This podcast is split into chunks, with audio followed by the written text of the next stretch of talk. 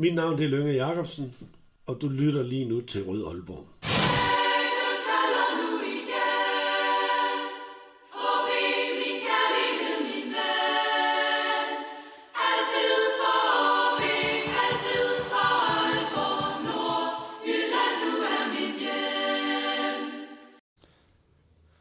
Velkommen til øh, en særudgave af Rød Aalborg, en podcast om OB, produceret af OB Support Club. Mit navn er Lasse Udhegn, og til denne udsendelse der har jeg den øh, meget store fornøjelse at byde, tør jeg næsten sige velkommen hjem, til en spiller, der, øh, øh, som mange nok har glemt eller fortrængt, brød igennem i den flotte røde og hvidstribede trøje, og øh, muligvis fordi han tilbragte det meste af sin karriere i København. Velkommen til, øh, til dig, Peter Møller.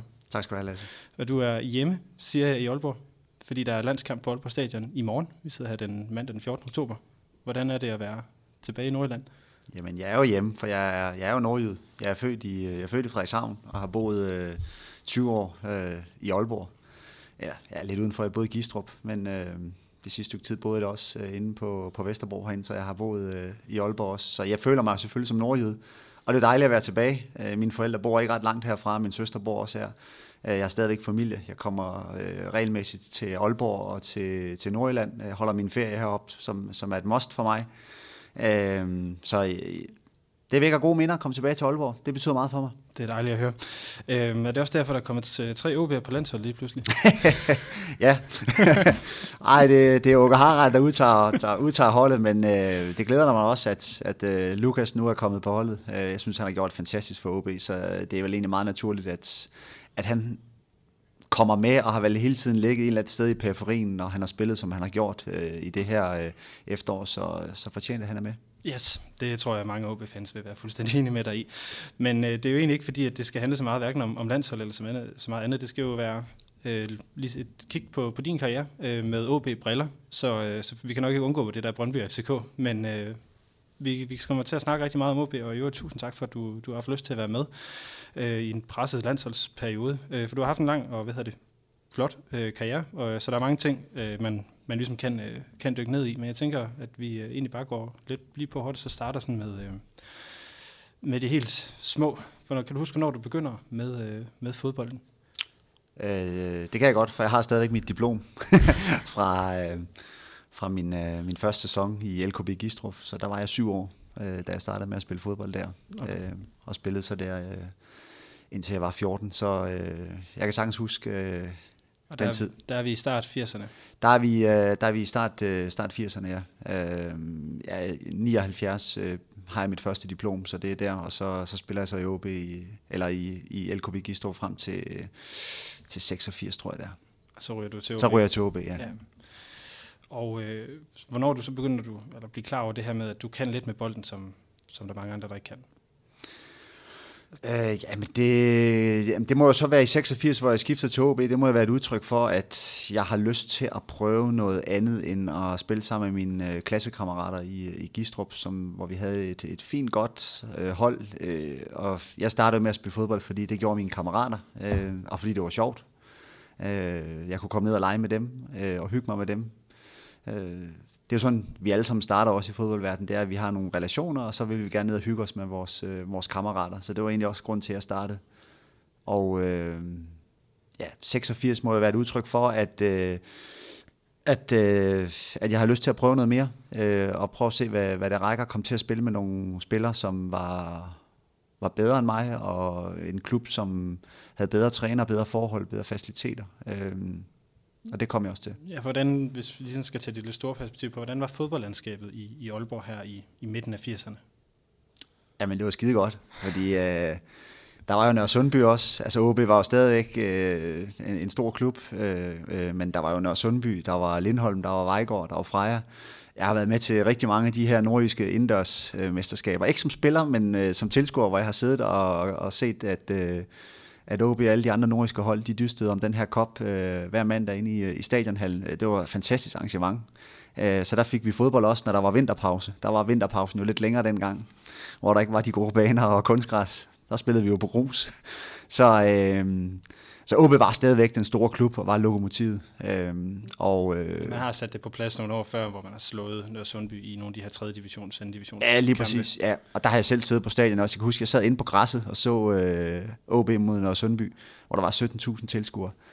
Øh, så øh, så der, var, der var folk på stadion dengang, og det er der heldigvis også, men øh, der stod vi jo op på langsiden dengang. Mm, ja, det før alt rykkede ned bag, øh, bag mål og så videre. Men øh, jeg, jeg kiggede lidt øh, i din, din selvbiografi, 32 her, i, i, da jeg skulle lave oplæg til det her interview, og, og du, sige, øh, du nævner ikke så meget om andre klubber på det her tidspunkt. Er det ikke der er ikke andre sådan, klubber inde i billedet i forhold til at skifte til OB på det her tidspunkt, eller hvad? Nej, det er der ikke. Altså, øh, OB henvendte sig egentlig året inden, men der synes mine forældre, det var lidt for tidligt. De mente, at jeg lige skulle konfirmeres først.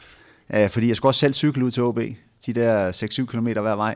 Uh, så uh, de mente, jeg skulle lige være lidt, lidt større, inden jeg tog den tur. Og og det var egentlig ret fint. Det passede mig fint. Jeg var rigtig glad for, jeg, jeg, jeg gik også til Spider på det tidspunkt, og var rigtig glad for det. Altså fodbold betød meget, men det var ikke sådan number one. Jeg havde også mange andre interesser og, og kammerater og sådan noget, så det var ikke sådan, øh, at fodbold bare var, var et kæmpe mål dengang. Og hvordan så som ungdomsspiller, når man så kommer ind i det her, jeg ved ikke, om man vil kalde det et OB-system, fordi OB havde, var vel ikke så, så stringente med deres talentudvikling på det tidspunkt. Altså både over ved jeg sige, øh, jeg fik jo en dygtig træner i Søren Kusk. Det var Per Bak, der ringede til mig og spurgte, om jeg havde lyst til at komme ud til, til OB, og, og kommer så derud, og så er der jo øh, rigtig gode spillere, og, og det er klart, det er jo ikke det setup, der er nu, hvor, hvor de har Børge Bakhuset og, og de gode faciliteter. Øh, jeg kan huske, vi lavede styrkerum. Øh, styrkerum, det var nede i kælder, hvor vi lå på et bord og lavede rygøvelser med, med at spille ud på grusbanen derude, hvor der nu er kunst. Øh, men jeg følte, det var et kæmpe setup i forhold til det, jeg kom fra jo. Og der var ekstremt dygtig træner, Søren Kusk, som vi havde. Øh, og ham har jeg været, var jeg rigtig, rigtig glad for. Han var rigtig god til os, øh, og, og det hold, jeg spillede på, det viser også senere, at der kom, kom en del spillere op på, øh, på ja, første divisionsholdet, hed det dengang. Så, øh, så jeg synes, det var, det, det var et setup og et, et step up for mig. Og det hold, du kommer ind på, du siger, der er mange, der kommer igennem. Hvem spiller du egentlig sammen med dengang? Jamen, øh, Kosten, Lars Thomsen var jo med, blandt andet, øh, i den periode der også. Øh, jeg ved ikke, om jeg må nævne navnet her, men Claus Steinlein var jo også med, som ja, senere kom op. Han, jeg har det, har det svært med ja, det. Jeg har skrevet... Øh, den sorte ulv. ja, eller ulv, ulven i forklædet. ja, lige præcis. Uh, Henrik Madsen, som også uh, fik nogle uh, kampe på OB's uh, første hold. Uh, Anders Sørensen, Morten Poulsen. Uh, var, der, var, der, var, der var mange spillere der. Niels Christian Jørgensen, som også senere kom op øh, på, på OB's hold. Kalafasius. Som nok er en af de mere navnkyndige sammen med Lars Thomsen. Ja, lige præcis. Lige præcis ja. Kim Sand. Så jo, vi, vi var mange, der fik førsteholdskampe for OB's øh, bedste hold. Og hvad var det, Søren Kusk, han var, han var god til som træner? Jamen, først og fremmest så han, øh, synes jeg, han er en menneskekender, øh, og, og var god til at tage os på hver vores måde. Øh, og så var han en, en dygtig træner, var med til at skabe øh, godt humør også. Jeg synes jo, at, at øh, også selvom vi på det tidspunkt var 14 år, så mener jeg stadigvæk, det er en gylden regel, også den dag i dag, at det skal jo være glæde og leg og motivation, og han skal inspirere os. Øh, det skal en dygtig træner kunne, øh, specielt når det er noget med, med børnefodbold at gøre, eller ungdomsfodbold. Øhm, og så skal det selvfølgelig være nogle rammer også, og det var der jo også i OB. Øhm, og det, det, var, det, var, det var Kus god til. Han, øhm, han var god til at skabe, øh, vi havde en masse gode ture og fantastisk tid. Altså jeg ses jo stadigvæk med nogle af dem, som jeg spiller på hold med. Dem, vi har jo sådan en gang om året, vi mødes til julefrokost. Øhm, og det har vi jo gjort nu i 25 år. Øh, og det vidner jo om, at vi har et bånd, som øh, er svært at, at rykke fra hinanden. At øh, vi har en masse gode oplevelser, som, som vi stadigvæk mindes, og synger OB-sang, og, øh, og, og, og snakker om gamle dage, når vi er sammen, og spiller noget indendørs fodbold. Så det er jo, øh, det er jo verdensklasse. Det, øh, det lyder i hvert fald til, at han har gjort sit, sit arbejde øh, godt, og det kan man jo også se på, da han bliver træner i er det to eller tre, hvor han lige har over en periode i OB, hvor der også virkelig bliver noget, noget kampgejst på, på holdet. Øhm, hvad hedder, du kom op og spille først, eller seniorfodbold som 18-årig. Det er så fire år efter, du er kommet derud. Hvordan er det at, at tage det her skridt på det tidspunkt? Øh, det, det, det var helt naturligt for mig, synes jeg. Altså, OB havde øh, lidt problemer i den sæson i, øh, i 90, hvor øh, Anders Sundstrup, Bo Alvar Jørgensen, Erik Jensen spiller i angrebet, og de laver ikke så mange mål. Jeg laver rigtig mange mål på yndlingeholdet. Øh, Øh, og ikke sige, det, det er ikke nemt for mig, men, men øh, jeg synes, jeg synes selv, jeg er ret godt kørende på det tidspunkt, øh, og, og nyder, øh, nyder rigtig godt af at være i, i OB-systemet, den måde vi spiller på, og, og heldigvis så, så står Paul Andresen jo også og kigger lidt på, øh, på nogle af de her kampe, og, og kan se, at øh, der løber altså en, en lang blyant rundt deroppe foran, som godt kan lave nogle mål. Det, måske skulle vi prøve det. Øhm, så det er egentlig sådan, det hele starter. Det var sådan naturligt for mig. Det var egentlig det, jeg også havde ambitioner om, at øh, det var det, jeg gerne ville øh, med min karriere. Jeg kan også se, at den første, det er jo så den første Superliga-sæson, det er jo så den der halvsæson 91, øh, hvor, hvor I spiller 18 kampe, der får du så faktisk lavet ni mål på de 18 kampe, du er med i. Ja. Øh, og det er jo faktisk også cirka det målgennemsnit, du holder hele din tid i OB, det er cirka, eller faktisk lidt over hver, hver anden kamp. Så det er jo en rimelig stabilt taget betragtning af, at man er 18, 19 og 20. Øhm, altså det, jeg vil ikke sige, at du skøjter lidt herover det her med dit niveau som ungdomsspiller, men, men du har tydeligvis kunnet noget, øh, siden at det går så nemt med at få de der boldesparkede mål. Hvordan var det så på ungdomsholdene? I ungdomsrækkerne? Ja, der lavede jeg også mange mål. Ja. Det, altså, vi havde jo et godt hold. Vi, var, vi lå jo øh, konstant i øh, top 3 øh, i alle de år, jeg var i OB, om så var drenge, junior eller yndlinge. Øh, vi havde et stærkt hold, hvilket også viser sig senere hen, at der kom mange med på OB's første hold jo. Øh, så allerede dengang var OB jo sådan en, et sted, hvor øh, man tog hen, hvis man ville lidt mere med fodbolden, specielt hvis man var fra Nordjylland. Øh, der er jo egentlig kun to, som irriterer mig lidt, der ikke har været i OB-systemet, altså Ebbe Sand og Søren Frederiksen. Øh, sådan lidt, jeg tror også, du har nævnt David Nielsen, der også Ja. lige smutter udenom. Lige præcis, ja. Øhm, men ellers så, så var det jo der, man tog hen som, som nordjyde. Øh, det var det, der var drømmen. Jeg stod jo selv ude, da OB rykker op til første division og tager imod spillerne, da de vender hjem fra Højbø Stadion. Og Henrik Andersen har scoret til 1-0, øh, og vi vinder den kamp. Øh, der står jeg selv ude og tager imod spillerne. Øh, så det var det, jeg drømte om. Mm. Jeg så mega meget op til de her øh, divisionsspillere. Øh, få lov at spille på OB's bedste hold, det var en kæmpe drøm for mig. Og hvordan er det så som ungdomsspiller, så kigge på det her hold, der begynder lige så stille at etablere sig i første division? Altså, hvor, hvor hurtigt tænker man, jeg kan godt være med der? Jamen, det, jeg ved, jeg har nok altid taget det sådan lidt, øh, jeg ville jo rigtig gerne derhen, og, men det var ikke sådan, jeg håbede bare, at, at jeg, jeg, jeg var nødt til at gøre det så godt, jeg nu kunne, der hvor jeg var, øh, og, og kæmpe for det, og hvis, der, hvis jeg så gjorde det godt nok, så må der være andre, der bedømme, om, om, det nu var, om jeg nu var god nok. Mm. Men det var da helt klart et mål. Det var da noget, som jeg tænkte, det kunne godt nok være fedt at komme ind på Aalborg Stadion og spille derinde. Øh, vi havde jo de her U21-kampe, hvor man havde sådan lidt blanding af unge spillere, og så øh, nogle øh, sub, eller, ja, første divisionsspillere, der ikke rigtig har spillet i weekenden. Spillede sådan en kamp mandag aften. Øh, så der fik man jo sådan lidt en forsmag på det. Lønge Jacobsen var træner i nogle af de her øh, kampe. Så der fik man sådan lidt en forsmag på, hvad var det at spille på Aalborg Stadion? Øh, ikke fordi der var nogle, rigtig nogle tilskuere, men bare det at komme ind på stadion, ind på græstæppet, det var jo kæmpestort. Jeg var vant til at stå enten på, på langsiden eller nede bag ved målet, så det var jo, det var jo mega fedt. Og kan du så huske din seniordebut, da du får den? Det kan jeg have fået noteret her. Det var den 13. maj 1990. I Det- Det kan jeg godt huske, ja. Øh, 0-0 mod Viborg. yes. Spiller over for Jakob Kjeldberg. øh, ja, altså, jeg kan ikke huske, hvordan jeg spillede, men jeg scorede ikke, så har jeg, sådan, så har jeg ikke spillet ret godt. Øh, for mig var, var, det vigtigste, det var at vinde kampen, men så derefter var selvfølgelig også at score mål. Mm. Øh, så hvis de to ikke gik hånd i hånd, så var jeg ikke helt tilfreds. Men øh, det var stort at få den her debut. Det var det, jeg havde drømt om. Øh, så øh, Var det en hjemmekamp egentlig? det var hjemmekamp, ja. Ja. Det var, ja. Og en, jeg vil gå næsten ud fra, at det har været godt vejr. Det har været maj. Ah, det kan, du mener, om det så, så, så god er min hukommelse, ikke? Lad os se, hvis vi lige prøver at kigge på øh, igen den der her halvsæson. Det er jo ikke fordi, som jeg lige kan se, at du... Øh, altså, hvordan husker du selv? Kommer du meget ind fra bænken, eller starter du inden ret hurtigt? Nej, hvi- hvis du kigger på tallene, så vil du se, at øh, jeg havde en sindssyg opbakning for Paul Erik Andresen, som var træner på det tidspunkt. Ja. Øh, jeg startede ind hver gang. Jeg har faktisk kun startet ud én gang i min OB-karriere, øh, altså i, i første division, Superligaen. Og det var en udkamp mod Silkeborg, hvor jeg kommer ind og scorer. Øh, Så fik Kal- du så vist, at du ikke skulle være på og bænken. Kalifasius starter faktisk også ud og kommer ind og scorer. Øh, det er den eneste gang, jeg har startet ud. Øh, og det vidner jo bare om, at jeg havde en vanvittig opbakning og en stor tiltro til Paul Andresen. Mm. Eller fra Paul Andresen, og ham skylder jeg også en kæmpe tak. Altså, hvis jeg sådan kigger tilbage på det, så den tid, hvor jeg var allerbedst, det var måske i OB. Altså, Ja, øh, det, det ser også, altså nu ved jeg godt, at klub- adresserne bliver større Ja, og så videre, ja. ikke? Men, men sådan målstatistikmæssigt og spilletidsmæssigt, der er der vist ikke nogen tvivl om, at det er de her tre sæsoner nej. i Aalborg, hvor Nej. det Hvorfor blev det ikke lige så godt andre steder? Altså niveauet var jo, spillerne var også bedre, øh, niveauet var større, øh, det var større klubber, øh, men, men isoleret set i OB var det jo, at, at der var en, en tiltro til, at det var mig, der skulle score målene, og det var egentlig bare, det var min opgave. Mm. Altså det var det, jeg skulle koncentrere mig om, og jeg havde øh, 10 holdkammerater, der, der også godt vidste det, øh, og, og de satte en stor ære i også, at, at det var mig, der lavede målene. Sådan følte jeg det selv. Altså jeg følte, jeg havde en opbakning for både spillere og træner. Mm.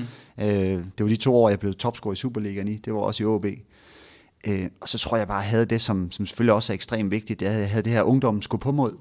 Altså jeg følte ikke, der var noget, der kunne slå mig ud. Jeg var sikker på, at hver gang jeg trådte ind på Aalborg Stadion, så scorede jeg. Mm. Og det var en fantastisk følelse at have. Altså det, og den havde jeg jo ikke i alle de andre klubber, Brøndby FCK, fordi øh, jeg følte måske ikke helt, og måske til dels Brøndby, men i hvert fald ikke i FCK, for der sad jeg rigtig meget på bænken.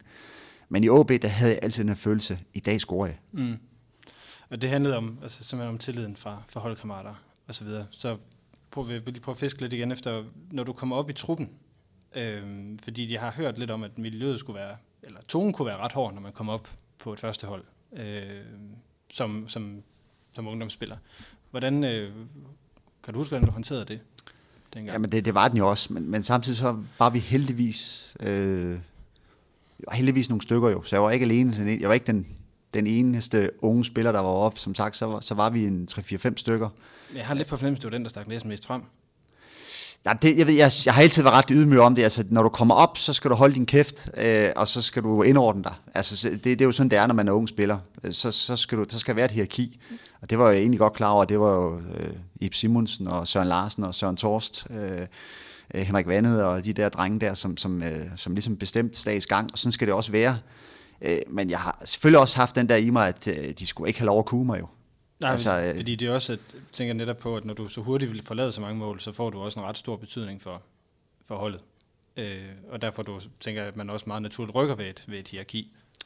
Ja, det er jo den eneste, han har sagt, ting, der er, at du er nødt til at, du er nødt til at præstere for at blive anerkendt og respekteret. Øh, så, så, så min mål hjalp selvfølgelig også, og, og min, jeg synes også min måde, jeg spillede på, altså jeg var ikke en, som, som bare lundede rundt op. Jeg synes, jeg, jeg altid har været en bevægelig angriber, som, som har kæmpet for holdet. Øh, så, så det er klart, jo mere du præsterer, øh, der hvor du er, jo nemmere er det også at blive, blive accepteret og anerkendt. Og den her trup, du kommer op i, hvad for nogle mennesker er det, der er i det? Altså, udover, det er selvfølgelig F. Simonsen og så videre, men hvad, hvad er det for nogle typer? Jamen, det er jo en nordjyder.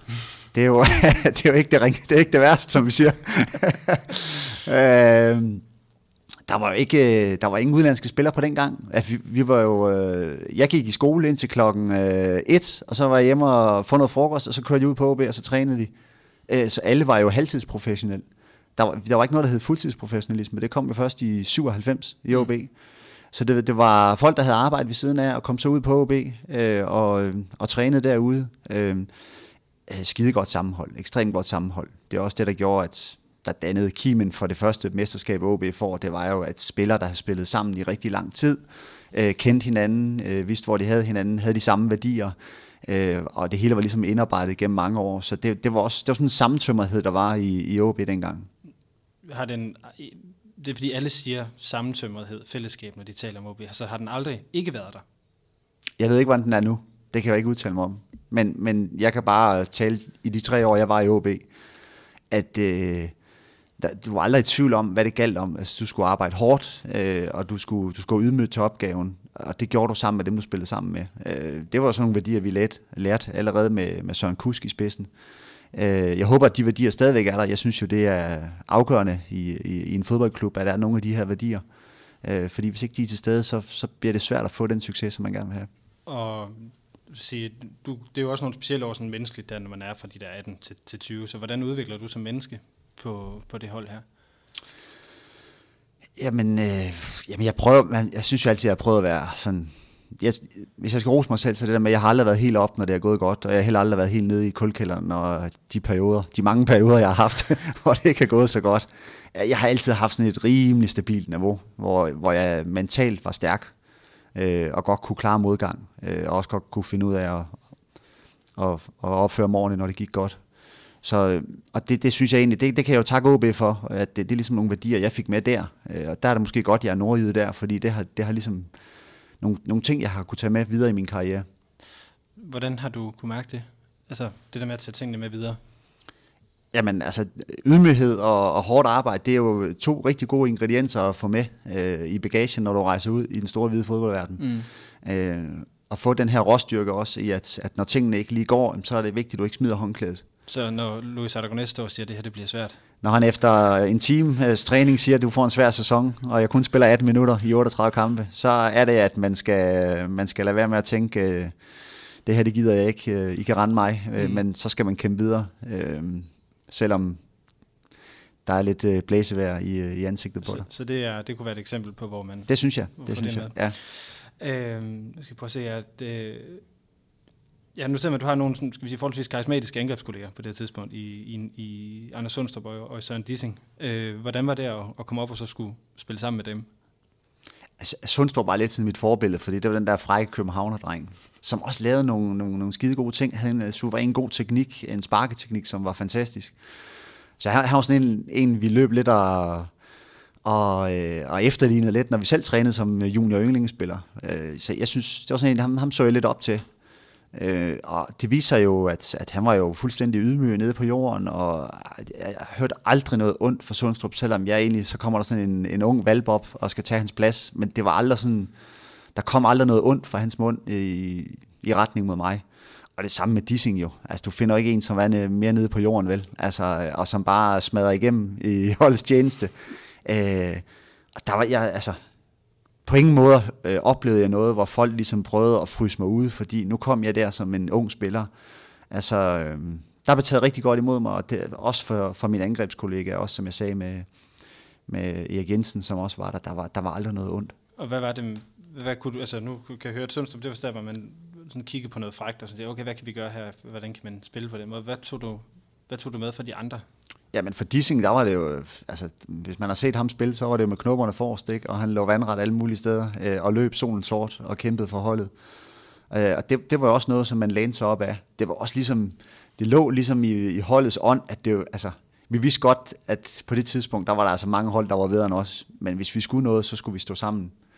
Øh, og så havde man sådan nogle spillere ind imellem, Sundstrup, der kunne lidt ekstra, en Bo Elver Jørgensen, som også øh, havde en god teknik øh, oppe foran. Men så var der, altså jeg var jo bare en knoldsparker, så, som, som, som, som skulle stå ind i feltet, og så ellers bare øh, presse de andre op, op foran. Det er sjovt, for den, den, den, du spiller meget, som vi både har læst i, i, i de biografier osv., ikke? Men, men det her på, at det ikke lige var teknikken, der var i højsædet, men det mere handlede om noget andet. Øh, så hvordan, eller hvornår bliver, man, bliver du som, som spiller klar over, at, at det er som siger, det her lidt mere grove arbejde? Øh, der er mange, der nok kan huske dig fra, fra nogle høje albuer osv., men hvornår er det, du finder ud af, at det er det, jeg, det er det, jeg skal for at, at lykkes? Men jeg synes, jeg, det har jeg altid haft med mig. Det er sådan, jeg er som spiller. Altså, mm. jeg, jeg var, havde ikke et ret godt højre ben, og jeg havde heller ikke en ret god teknik, men så måtte jeg sørge for, at jeg var bedre på nogle andre steder. Mm. Uh, for mig var det altid vigtigt at, at være i god form. Mm. Jeg vidste, hvis jeg var bedre end ham, jeg spillede over for, så var han træt til sidst. Så jeg gjorde rigtig meget det der med at presse ham, vise, at jeg var ovenpå, altså rent mentalt. Uh, så, så jeg var super seriøs, den måde jeg levede på. Det gjorde også, at i alle kampene, der følte jeg mig ovenpå. Mm. Øh, og så selvfølgelig også det mentale. Lad være med at vise, at du er bange for ham, du spiller overfor. Altså det er vigtigt, at øh, du viser, at det er det. Heroppe foran, der er det mig, der bestemmer. Øh, så det, det var sådan nogle ting, som, som jeg brugte rigtig meget, for jeg vidste, jeg havde nogle mangler, men det måtte så opvejes af, af de andre ting. Mm. Øh, og jeg vil sige, at, at du, øh, du får som sagt scoret de her 74 mål i, i 144 kampe, og er i, i talende stund nummer 4 på OB's all-time topscore-liste på, på tre år, eller mærket ikke. Øhm, hvor meget betyder det for dig at ligge så højt op på, på den? Altså, det er jo ikke noget, jeg går rundt og tænker over, at nu, nu ligger jeg nummer 4. Hvem er det? Er det, er det Kjeld Torst, der fører? Kjeld Torst, det ja. ligger øverst. Ja. Det er kun 14 mål efter, så det er jo kun en halv sæson. Ja, det kan være, jeg kan nå det nu. Hvis de er i presset OB, så må de jo ringe. Altså, vi, vi, vi leder faktisk efter en enkelt. Ja, det kunne jeg se. jeg tror lige, jeg giver lige Gortes nummer, når vi er Nej, det, altså, øh, det, jeg er da stolt over nu, at, jeg, at man kan se, okay, jeg har lavet mange mål for HB. Altså, som jeg sagt, så har HB betydet meget for mig, og den dag i dag er jeg da glad for, at jeg havde en, en god tid i, i klubben. Stadigvæk har et rigtig godt forhold til, til de gamle HB'er. Øh, har lige fået en mail fra Carsten Simensen, som har inviteret mig med til nogle øh, OB-arrangementer med OB's venner, så det, det, er jo, det er jo glad for, at man tænker på mig på den måde.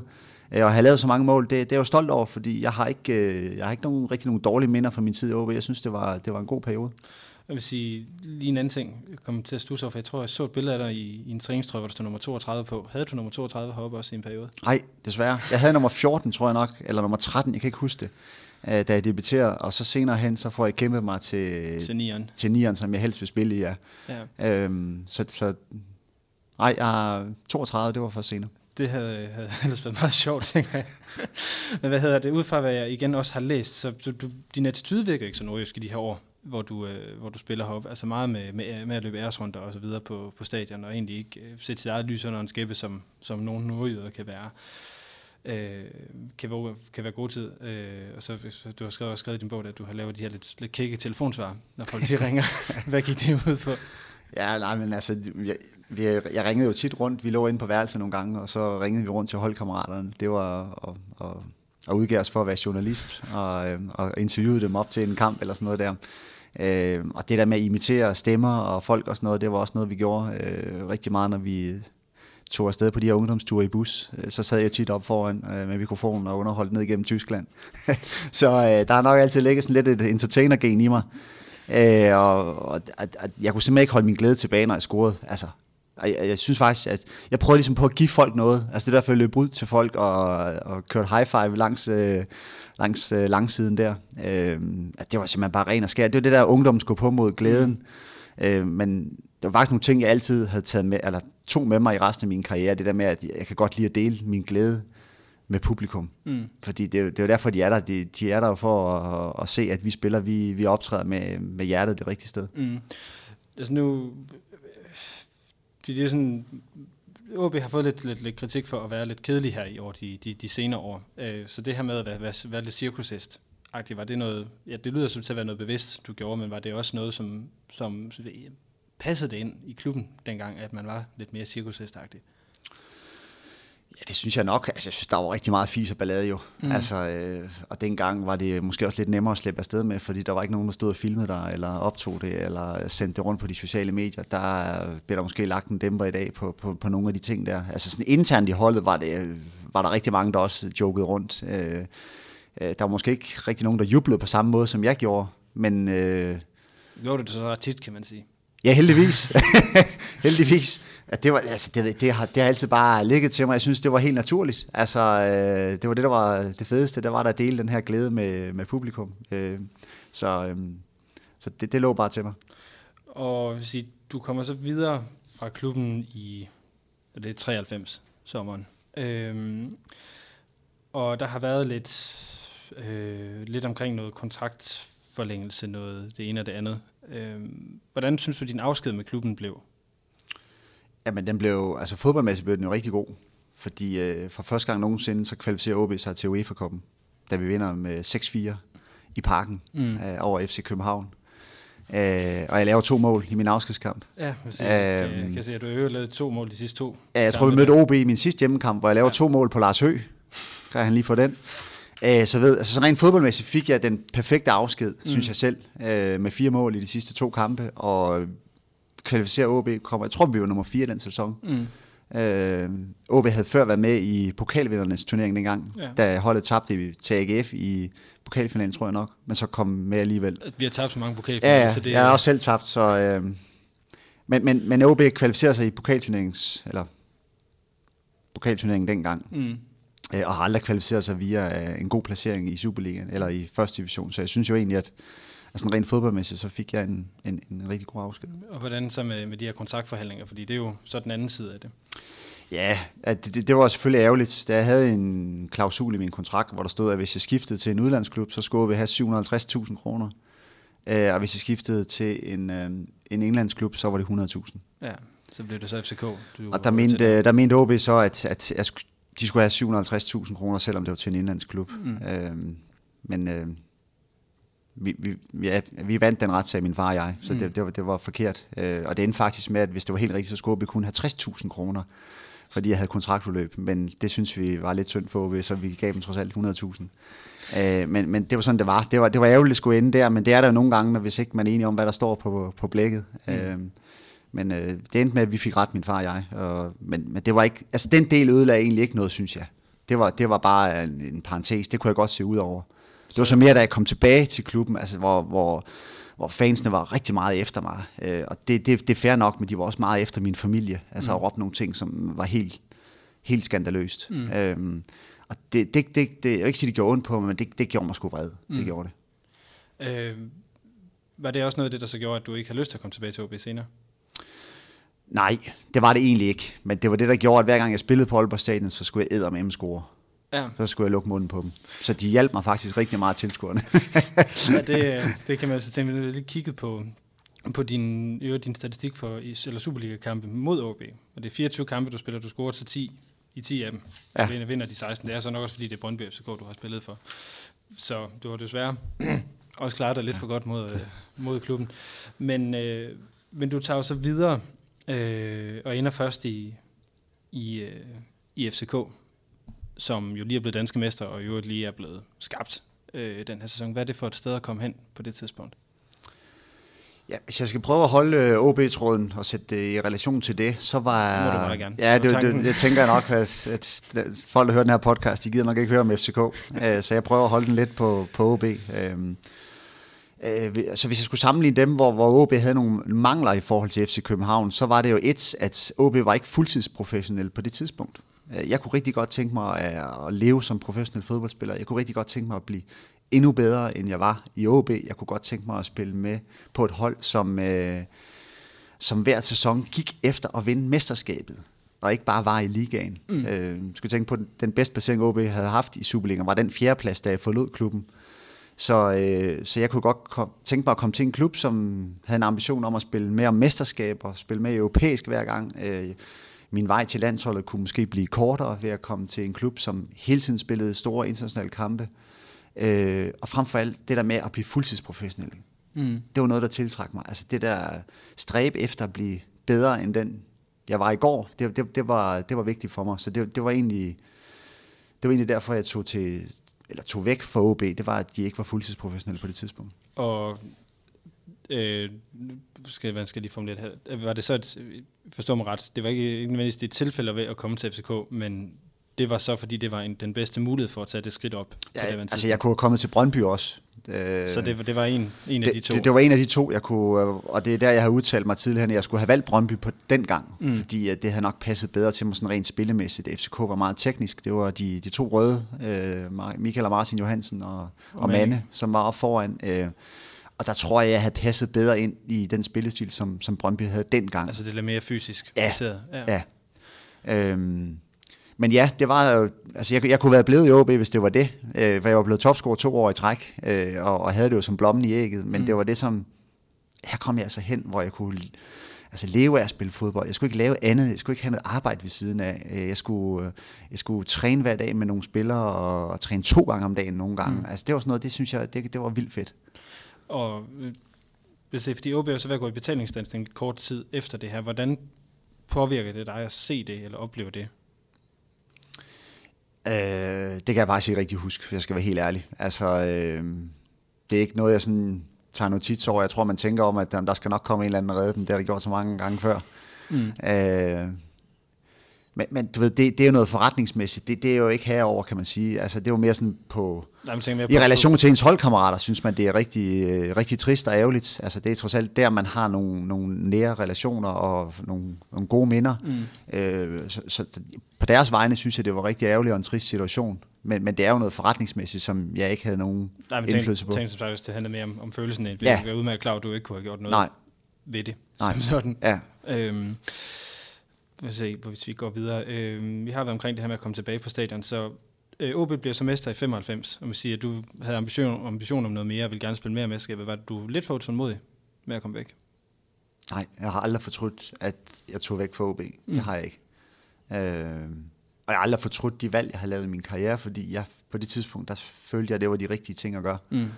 Øh, jeg, jeg, jeg var overrasket over, at OB vandt i 95. Jeg var ikke selv i Danmark på det tidspunkt. Jeg spiller i Zürich i, i Schweiz, øh, og, og skifter så, efter OB har vundet mesterskabet, kommer jeg så hjem og spiller i Brøndby den efterfølgende sæson. Jeg var meget overrasket over, OB vandt. Det, det, det kom virkelig bag på mig. At, at så du har faktisk heller ikke set selve tegningen i det, som der var i gang i starten af 90'erne? Nej, egentlig ikke. Øh, og jeg har sagt, at det var perfekt. Jeg tog væk, fordi øh, OB har aldrig vundet noget. Øh, mens jeg var i klubben, så tager jeg væk. Og så vinder OB øh, mesterskabet øh, fire gange. Øh, jeg vandt selv mesterskabet seks gange. Mm. Så hvad OB har nået på over 100 år, det nåede jeg på min korte karriere. Så det er jeg egentlig meget godt tilfreds med. Men du får faktisk også mulighed for at komme tilbage til OB i den her, den her periode, fordi Sepp Pientek, han bliver øh, får at vide i løbet af 94, at han skal være træner, og der tager han, tager han ned til Zürich for at tale med dig om at komme tilbage? Eller Nej, jeg det? taler med ham i telefonen. Mm. Ja. Og selvom at, det ved, det ved jeg godt, man kan selvfølgelig ikke sige det i 94, at OB skal blive mester, der er Champions League fodbold, men hvis du havde vidst det, havde det så været en anden beslutning?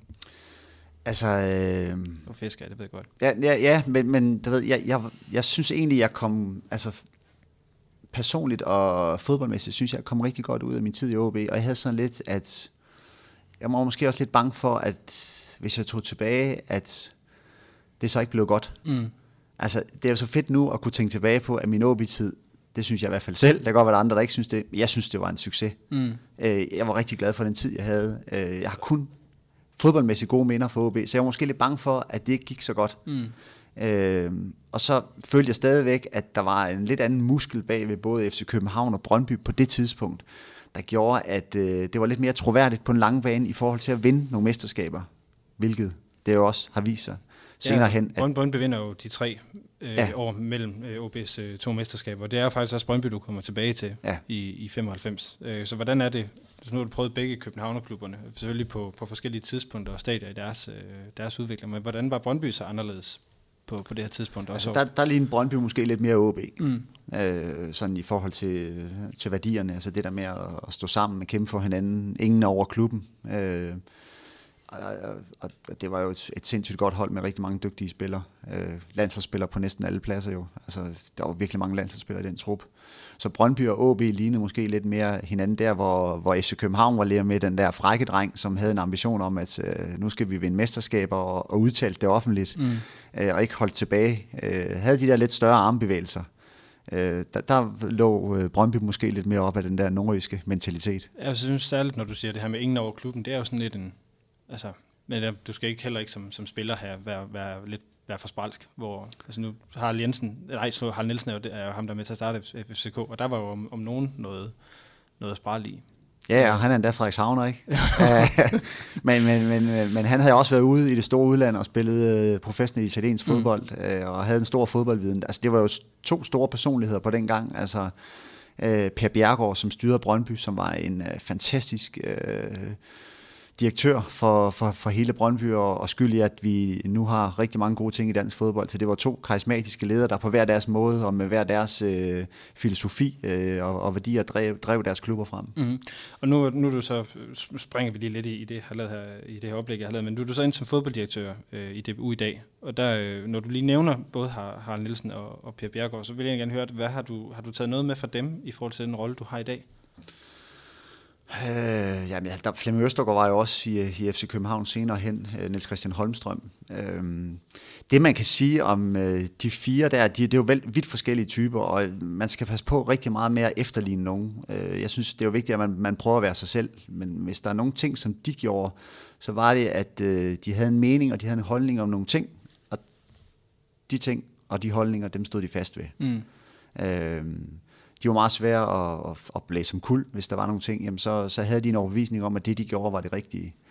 Og det synes jeg jo, øh, og så var de, de var ærlige, og de var, øh, de var troværdige. Og det synes, jeg, det synes jeg er nogle vigtige elementer, når man er leder, det er, at, at, øh, at, at man kan stole på folk. Altså det, du, det du siger til mig, jamen det, det er det, jeg mener, ikke? Og, og omvendt ikke. Så, så den der troværdighed øh, og ærlighed, det, det synes jeg er vigtigt som leder, at man har den. Øh, og specielt også nu, hvor, hvor jeg er i et forbund, jamen, så er det jo vigtigt, at man, man sætter en retning for, for, for hele fodbold Danmark, og, øh, og det, det skal jo gøres i, i den rigtige ånd og med de rigtige værdier. Så den robusthed, Ja. er det ord, der, der sådan dukker op i hovedet på mig, når du siger de ting her. Øhm, vi får se. Hvis vi lige tager OB-brillerne lidt af. Øh, Det er ikke meget for. Nej, Nå, det er jeg glad for at høre, at du, at, at du heller ikke er. Men hvad hedder det? Du har spillet både Danmark, Schweiz, Holland, Spanien og England, og så 20 kampe for, for landsholdet. Blandt andet så har du så scoret den her meget, meget berømte Nigeria-kamp i VM 98. Når du sådan ser tilbage på, på karrieren, hvor er de, sådan, de der højdepunkter? Jamen, det kommer jo sådan i ryg. Altså, OB-tiden, fordi det er gennembrud. Mm. Øh, fordi det er Superliga-topscorer øh, to år i træk. Øh, fordi det er mange mål. Nu snakker, nu snakker jeg kun det personlige øh, plan. Øh, det, det, det er jo noget, som jeg vil huske. Altså Brøndby også, øh, jeg er der, fordi det er to mesterskaber på to år, øh, tre år faktisk. Øh, jeg går også med lidt i starten af den ene sæson. Øh, FCK er, er den her med, at øh, jeg kommer hjem fra udlandet. Og, øh, Så i anden omgang. Ja, i anden omgang, ja. Ja. Øh, for, og, og, og du ved det der med, at folk ikke vil kalde mig Peter Møller, men kalde mig nummer 32, det der med, at alle er imod dig, selv når mm. du spiller på udebane og på hjemmebane, så er alle imod dig. Altså mm. den der, hvor du er nødt til igen at bruge de der værdier, jeg snakkede om før, det der med at kæmpe, øh, også selvom det ikke lige kører, eller du føler, at du har den opbakning, øh, og tro på dig selv. Øh, mm. der, der får jeg virkelig brug for de værdier. Så, så synes jeg helt klart... Min... Jeg lige må bryde ind, du får også virkelig gjort det upopulær med at skifte væk fra, fra, fra OB til FCK, og så FCK til Brøndby, og tilbage igen. Ja, men det, det beklager jeg jo meget, men øh, hvis ikke jeg havde lyst til at komme tilbage til OB, så, så var det jo det, jeg skulle gøre, og jeg er godt klar over, at det, jeg har trods alt ikke spillet i Midtjylland, så helt skidt er det vel ikke. Nej, den, øh, den kan vi nok hurtigt skrive på, faktisk. Men øh, hvis det var en... Ja, så, så, så lad mig springe tilbage til PSV Eindhoven, hvor jeg kommer ned øh, og spiller med nogle sindssygt gode spillere. Altså, jeg var det er jo god. 98. Ja, det er 98, ja. ja. Jeg var jo jeg var god i Brøndby, og vi spillede godt. Vi vandt mesterskabet suverænt to år i træk. Vi spillede i europæisk, øh, hvor vi kom rigtig langt kvartfinalen øh, og havde stor succes. Øh, men så kommer jeg til PSV, hvor de bare har nogle vildt dygtige spillere. Øh, men alligevel... 98. Ah. 98. Øh, og det er tidligere det er 97, det er 97 jeg er i, i PSV Eindhoven, fordi det er inden VM. Ja, det må, øh, det, jeg bliver solgt det, efter det. VM, bliver solgt til Oviedo i Spanien. Øh, øh, får lov at spille Champions League. Jeg scorer på Camp Nou mod Barcelona. Vi spiller 2-2 i den kamp, øh, og, og kommer ned til en klub, som spiller Champions League, og som, som, som er et stort hold, og som har en stolt tradition. Og det er også der, jeg lidt finder ud af, at øh, det kan godt være, at du er god i Superligaen, men øh, derfor er det god europæisk sammenhæng. Mm. Altså, det er måske meget klogt, øh, eller fornuftigt også, og, og lærerigt, at man finder ud af, at godt være, jeg synes, jeg var god, men, men så god var jeg heller ikke. det, det er jo en, en anden ting, at vi spurgte lige ind til, til det, inden, inden vi, vi tændte mikrofonen her, for der er jo meget det her med danske spillere, der, der kommer hjem. Hvordan brugte du så den øh, erfaring, det var at komme til udlandet og opleve, okay, her er jeg faktisk ikke den, den bedste? Øh, men, men jeg havde stadigvæk det der med, at jeg kunne godt se, at de var gode. Altså, mm. Det var jo sådan nogle øh, Ruth van Nistelrooy, som var, som var i, øh, i, i PSV, Japs Stam, øh, Cocu, som senere kommer til Barcelona, øh, og, og, og Manchester United. Ikke? Så det, det, var, det var dygtige spillere, men det var igen det der med, at her var jeg sammen med nogen, hvor jeg kunne se, at hvis jeg oppede mig, og hvis jeg virkelig kæmpede og tog, tog til mig alt det der, så kunne jeg selv blive en bedre fodboldspiller. Det, var, mm. det er ligesom det, der hele tiden har været min ambition, det er at, at, at lægge på og blive endnu bedre. Øh, så, så derfor var det, var det ekstremt lærerigt at komme til, til, til, til Holland. Og så det der med ikke at give op, mm. altså det, det har også været meget vigtigt for mig. Altså selvom om tingene ikke lige kører, og man synes, der er modvind, og, og tingene er imod en, og folk siger noget, eller folk gør noget, så, så lad være at give op. Mm. Altså så kommer den der nordjyske stedighed op i en, at så, så, så, så er du nødt til lige at kæmpe lidt for det her. Mm. Øh, fordi meget af det, jeg, jeg hører det, du siger, det handler også meget om, øh, skal vi sige, spidskompetencer på en eller anden måde. Det her med at finde ud af, at det her, det, det er det her, jeg er god til. Så det er her, jeg skal sørge for også at blive, skal vi sige, at være bedre end de andre, sådan, så jeg faktisk kan bruge min, min eller være afgørende på mine spidskompetencer. Ja. Øh, forstå mig ret, det er sådan lidt, øh, det jeg husker, der som spiller i, i den sidste FCK-tid, meget med de her, øh, med at komme ind sidst i kampene, og så netop have den her energi, øh, og de her spidskompetencer i luften, eller i noget andet til at, til at afgøre kampene. Ja. Hvordan? Ja, og det er jo egentlig lidt ærgerligt over, at den, den, at den sidste periode i FCK skal, skal ligesom definere mit eftermæle. Mm. Fordi folk kører meget med det der med høje albuer, og jeg har selv, du ved, sådan lidt uh, i sjov uh, kørt med på den. Mm. Men altså, jeg har fået et rødt kort i 300 Superliga-kampe. Mm. Altså, uh, jeg kan finde rigtig mange spillere, der har fået... Spørg Rasmus Wirtz, hvem der var et svin. Ej, du ved, altså... Uh, så det der med, at, at de sidste par år, fordi jeg var irriteret over, at jeg startede ude, og jeg vidste, at jeg havde et kvarter jeg kom ind, når der var 75 minutter, der var spillet, så skulle jeg ind og vinde kampen. Det var faktisk det, jeg fik at vide af hans bakke. Vi er mm. bagud, vi skal have point nu, ind med dig. Og der vidste han, at jeg havde cyklen til, at når jeg så gik på banen, så var det med fuld power. Mm. Der var måske en Zuma, hvis han lod ham starte ud, øh, jamen, så var det ikke sikkert Zuma, han havde den samme energi, fordi så var han blevet sur på træneren, og tænkte, hvad fanden er det for noget det her? Og, øh, der havde jeg øh, måske en anden indstilling til tingene. Mm. Øh, og så kom jeg ind med en, jeg var alt for overgivet. Og det gjorde så, at, at øh, jeg røg ind i alle mulige dueller jo, og, og tog alle slagsmål, og, fordi jeg vidste, jeg havde 14-15 minutter til at spille mig på holdet. Øh, så, så, så, jeg synes jo ikke, jeg, jeg er så stort et svin, som rigtig mange har gjort mig til. Det synes jeg også, de tørre tal viser. Mm. Men, men jeg accepterer fuldstændig præmissen. Jeg, jeg, jeg ved jo godt, hvordan folk de, øh, de sætter folk i bås nogle gange. Og så er der jo det er jo sådan en anden ting, og det vil, jo, vil jeg så lige sige, det er jo også det her med generationer. Fordi jeg begynder øh, først at, at, at, sådan at kunne følge ordentligt med i fodbold fra 98 af. Så det, jeg kan huske af dig som spiller, er jo de her FCK-år. Øh, jeg har jo ikke set dig desværre på Aalborg Stadion. Nej, du gået glip af meget der. Ja, det er, det er, jeg ved, min far har set det, trods alt, så det er sådan lidt, øh, lidt noget andet. Øhm, jeg tror, vi har været lidt inde på det, men jeg vil, lige, vil prøve at komme ind på det her med, fordi du har spillet i, i det er jo en af de tre største klubber i Danmark, sådan historisk set. Øh, hvordan adskiller OB sig så fra, fra Brøndby og FCK? Nu har vi igen, vi har været lidt inde på det. Ja, og det er jo også lidt i forhold til øh, øh det, som mange nordjyder sidder og tænker over, hvorfor er der ikke flere landsholdsspillere for OB, der er mm. på, ikke? Øh, lige nu har vi så godt nok uh, Lukas Andersen og Dalsgaard og, og, Lasse, og Lasse ikke? Som, uh, som er med. Uh, der er jo også en Joachim Mæle, som har spillet i OB, som gør det rigtig godt i øjeblikket. Uh, Grønkær taler jo for sig selv, hans uh, historie, ikke? Så, så der har været rigtig mange OB også, der har gjort det godt, men, men det er klart, at hvis du skal være fast omkring et landshold, så skal du helst spille i nogle klubber, som kontinuerligt præsterer på et højt niveau. Mm. Så går det altså ikke, at man den ene uge slår FC København, og den næste uge, så taber man til, til et eller andet hold, som man burde have slået. Øh, og det er jo lidt det, som hvis man skal sætte lidt under OB, eller tænke, det kunne vi godt gøre endnu bedre heroppe, så er det jo det der med, at når du har haft en god sæson, så er det jo vigtigt, at du følger op på det. Mm. Altså, jeg tror, OB øh, kun to år i træk har fået medaljer. Det var i 07 og 08. Yes, korrekt. Ja. Og det viser jo bare, at der er jo ikke øh, det der kontinuerligt flow i at vinde og spille med om titler. Mm. Øh, det... hvis vi så lige prøver at vente den, fordi jeg, jeg er egentlig som sådan ikke uenig i det, men du har jo selv haft lidt, jamen så har der været nogle ambitioner, der måske har været højere. vil sige, at øh, det er også noget, som en Kasper Risgaard har, har sagt, at jamen, efter det her mesterskab, efter det her Champions League, jamen, der skulle man prøve noget andet, man skulle videre. Så hvad kan man så som klub gøre for at, at, at holde på sin, sin kerne? Altså blive ved med at holde sine spillere motiveret? Hvis klubben er god nok, hvis klubben bliver ved med at spille medaljer, så bliver spillerne også i klubben jo. Mm. Eller så skal man som minimum sørge for, at de spillere, man køber ind, de er lige så gode, eller de er bedre end dem, som forlader klubben. Ja. Eller man skal sørge for, som jeg synes er det allervigtigste for OB, det er deres talentudvikling. Den er i top. Mm. Det har den jo altid været. Det er jo altid det, OB har brystet sig med. Det er altid det, der har gjort os stolt heroppe i Nordland. Mm. Det er, når, når der kommer en fra, fra U19-holdet, øh, når, når Mathias Ross eller Kaufmann spiller ind på, på banen, så, så er det jo godt, fordi det, det, det er et signal på, at, at, øh, at OB har gjort det godt i deres talentudvikling. Appelgaard også, ikke? Altså, der er jo rigtig mange OB-spillere, som, som, som har været igennem der. Det er jo der, jeg synes, det er vigtigt, at OB skal lægge deres æg. Det er, at deres mm. talentafdeling skal, skal, skal virkelig øh, være i grøde hele tiden. Fordi at, at der, der er netop en pointe, du siger, nu vil jeg jo slet ikke øh, holde dig op på udtalelserne på landsholdet, fordi det, øh, det er jo ikke din skal vi sige, opgave, kan man sige. Men der er jo mange OB'er på ungdomslandsholdene. Men lige så snart, at vi så kommer på, på voksenlandsholdet, så begynder det at blive sværere. Men det er jo fordi OB ikke vinder noget. Mm. Altså, det, det, det dur jo ikke, at når, du, når en Superliga-sæson er over, så en tredjedel af kampen har man tabt.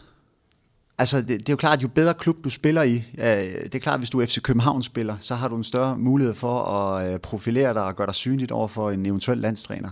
Fordi du spiller med i øh, Europa League, eller hvis du er heldig i Champions League. Øh, du spiller i en klub, hvor der er langt større pres, hvor du skal vinde alle kampe. Øh, det er ikke nok kun at spille øh, uafgjort. Så, så det at spille i de store klubber i Danmark, det gør jo bare, at du har bedre mulighed for at komme på landsholdet. Det kan være en af grundene til, at der ikke er så mange OB-spillere, mm. som, som du og lytterne sikkert gerne vil have, at der skal, der skal være. Nu er det ikke mig, der udtager holdet, vil jeg lige sige, men det er sådan min egen tese. Ja, øh, så, så sådan det, det uddybende spørgsmål, bare for at sætte, et eksempel på, det er, at det er nemmere at, at komme på landsholdet for Nikolaj Thomsen, end det vil være for en Patrick Olsen. Ja, det vil jeg mene. Ja, øh, simpelthen på, det, på den baggrund der. Øh, Peter, vi rammer snart 50 minutter. Er der noget, du tænker, vi mangler, når, vi taler dig og OB i tiden? Øh, nej, altså øh, for mig er det egentlig, øh, jeg synes, at det er ret... Øh, det der med, at, at folk skal også vide, at, at det kan godt være, at jeg har spillet i nogle andre klubber og, og scoret mål mod OB og sådan noget, men, men OB er stadigvæk min barndomsklub. Mm. Det er ligesom der, jeg brød igennem.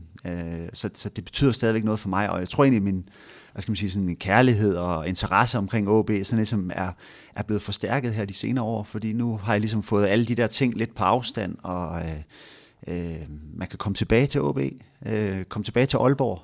Øh, det, det, det, det betyder rigtig meget for mig. Så jeg, jeg følger OB sådan lidt mere med interesse øh, nu, end jeg egentlig gjorde i, ja, i, i starten af, af år 2000 og sådan noget her. Så betyder OB lidt mere. Det tror jeg, det der med, at man glemmer aldrig, hvor man kommer fra. Ens rødder, det, det ligger stadigvæk lidt i, øh, i baghovedet på en. Det er jo også øh, den nordiske. Men det er, det er jo godt, for det er jo glad for at høre, fordi jeg kan, kan jo se, at der er en af de sidste spørgsmål, hvad hedder det, jeg har skrevet det, om det er OB, der betyder mest for dig i dag. Der er jo så også noget vel, der skal notere, at du kunne svare forkert.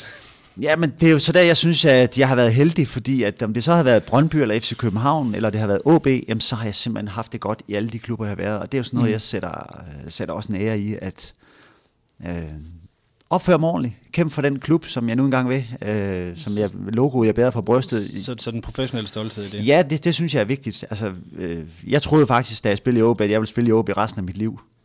Men nogle gange, så er du ikke selv her over de ting, der sker. Altså, Mm. enten så er du, er du enten for god, eller så er du for dårlig som spiller. Mm. Og så bliver du solgt øh, af den ene eller den anden årsag. Eller også er man Rasmus Wirtz, der, der er for god til OB, men ikke god nok til. Ja, men nå, men Rasmus prøvede jo også, I kom ja. til FC København, ikke? Øh, Kasper Kusk prøvede også, øh, Rigsgaard prøvede også at tage afsted, ikke? Øh, Mange har prøvet. Så der er mange, der, der, der tager afsted. Ikke? Altså, jeg tror, at den der tid med, at man en Torben Bøje eller en Per Nielsen i, i, i, i Brøndby, som, som spiller hele deres liv i en klub, den tid, den tror jeg ikke kommer tilbage igen. Jeg for- tror, at der er så mange penge, der er så mange øh, sportslige muligheder for spillerne.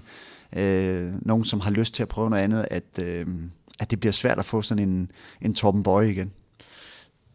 Desværre. Muligvis, hvad hedder det? Øh, jeg sidder lidt og tænker på, at der var, og det, det er muligt, du allerede har svaret på det i nogle af de ting, du har sagt, men der er den her, hvert anden gang, det er 2000, hvor OB har en snøre ude.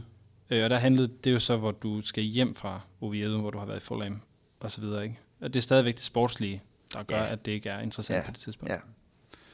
Og jeg synes jo, jeg synes jo det er jo, altså, som sagt, OB Vind har vundet fire mesterskaber på, på 120 år, ikke? Mm. Øhm, og det er måske der, hvor jeg lidt, altså, jeg ser OB som en, en fast del af Superligaen, men jeg ser ikke OB som et kontinuerligt tophold, hvis jeg, sådan min helt personlige mening Mm.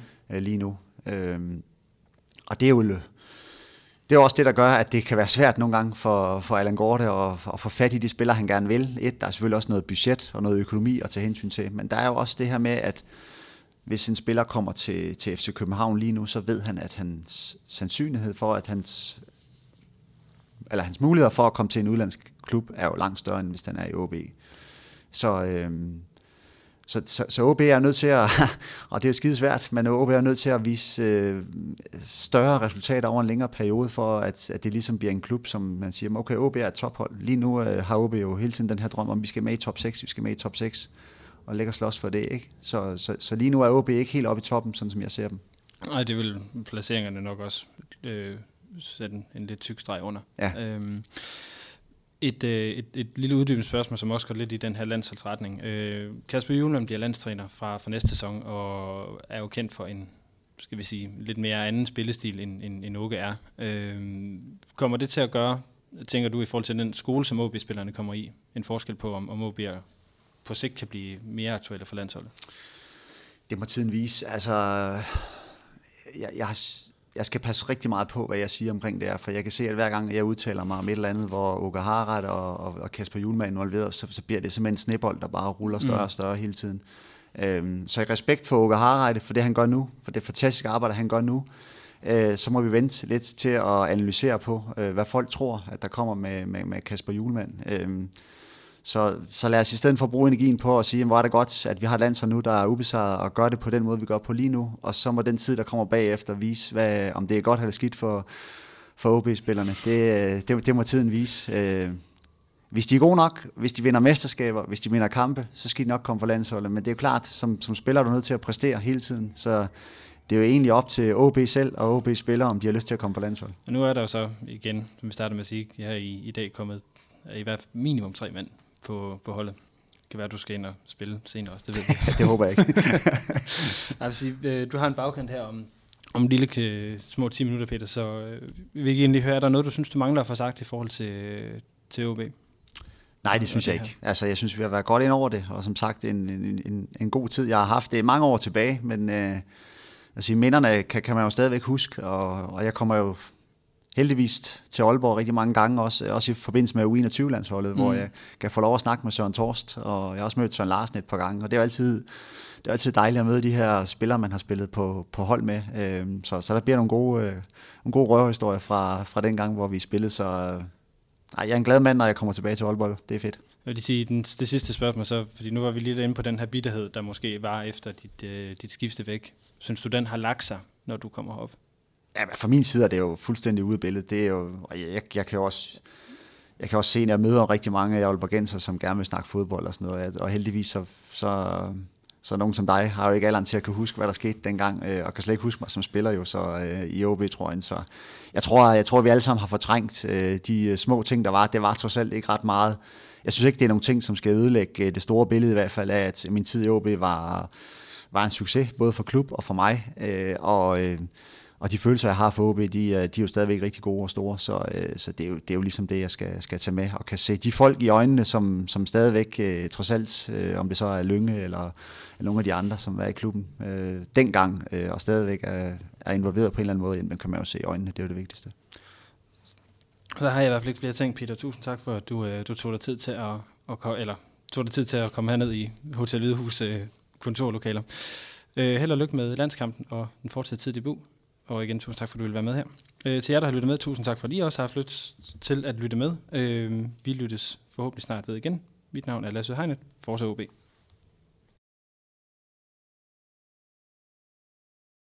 Er det så let at komme fra et yndlinghold og så ind på et uh, første hold?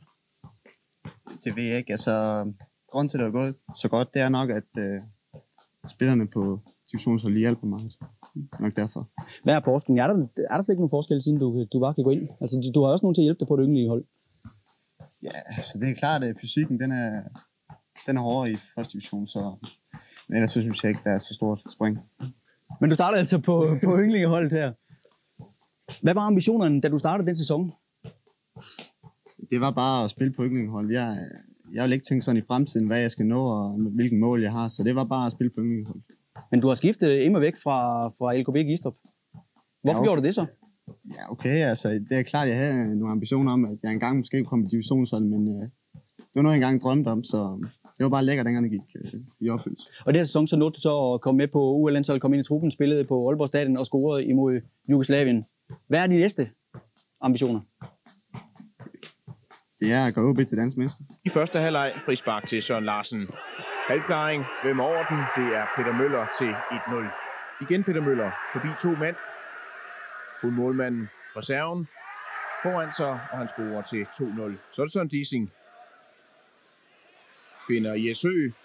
Hvem står inde på midten? Det gør Peter Møller. Sit tredje mål denne gang med hovedet. Sender Peter Møller afsted. Og han kan score på alle slags måder.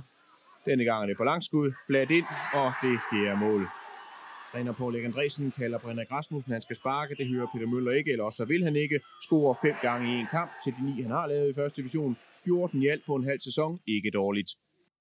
Peter, de siger, det er synd for Peter Smeichel. Først uh, Møller, og så bagefter Føller. Hvad siger du til det? Det er også synd for. Nu må vi se, hvad det bliver til. Du scorede mod ham sidste år to gange. Bliver det også mål i dag? Det ved jeg ikke. Det håber jeg, det gør, men øh, det er vigtigt bare, at vi kører 1-0 så hjem. Det er jo lige meget, hvem der scorer. Vi kom ind i kampen efter 30 minutter. Hjemme holder OB i angreb. Og inde for en mål er det netop 18-årige Peter Møller, der bringer OB foran 1-0. Perfekt indlæg fra bakken Henrik Vanne Christensen. Smeichel måske en anelse for sent ud af sit mål. Og ny scoring af Peter Møller mod netop Peter Smeichel. Men uh, du fik igen score mod, mod Smeichel? Ja, det, jeg har aldrig været en bag nu, uden at score med ham. Selve målet, du scorer til 1-0. Uh, kan du huske, hvordan det var? Ja, det kan jeg godt. Det er vandet, der smækker en, en bøjer, som vi kalder ind over. Og ja, den kunne min oldemor score på den der. Det var bare kasse. Men der var mere i OB. Jens Jessen finder Peter Rasmussen. Og efter lidt dumspil scorer Peter Møller til kampens slutresultat 4-1 til hjemmeholdet over B1903.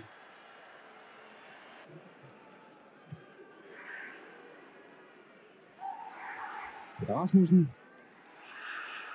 og der er målet. Glimmerne scoret af Peter Møller. Andet mål scoret første gang i denne forårssæson mod Næstved på Peter Rasmussens stærke gennembrud. Peter Møller gør det til 2-0 her, hvor der er spillet 27 minutter. Så Torst til Peter Møller. Viser igen, hvor godt han dækker sin bold. Og der er scoringen, ikke det også var afgørelsen af Peter Møller her.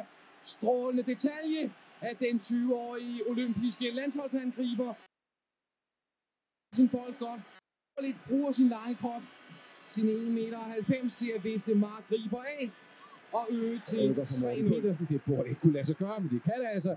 Og det er den, og det er Peter Møller. Linjevogteren markerer på mål. Der er nogle Brøndby-spillere, der kigger ud for offside.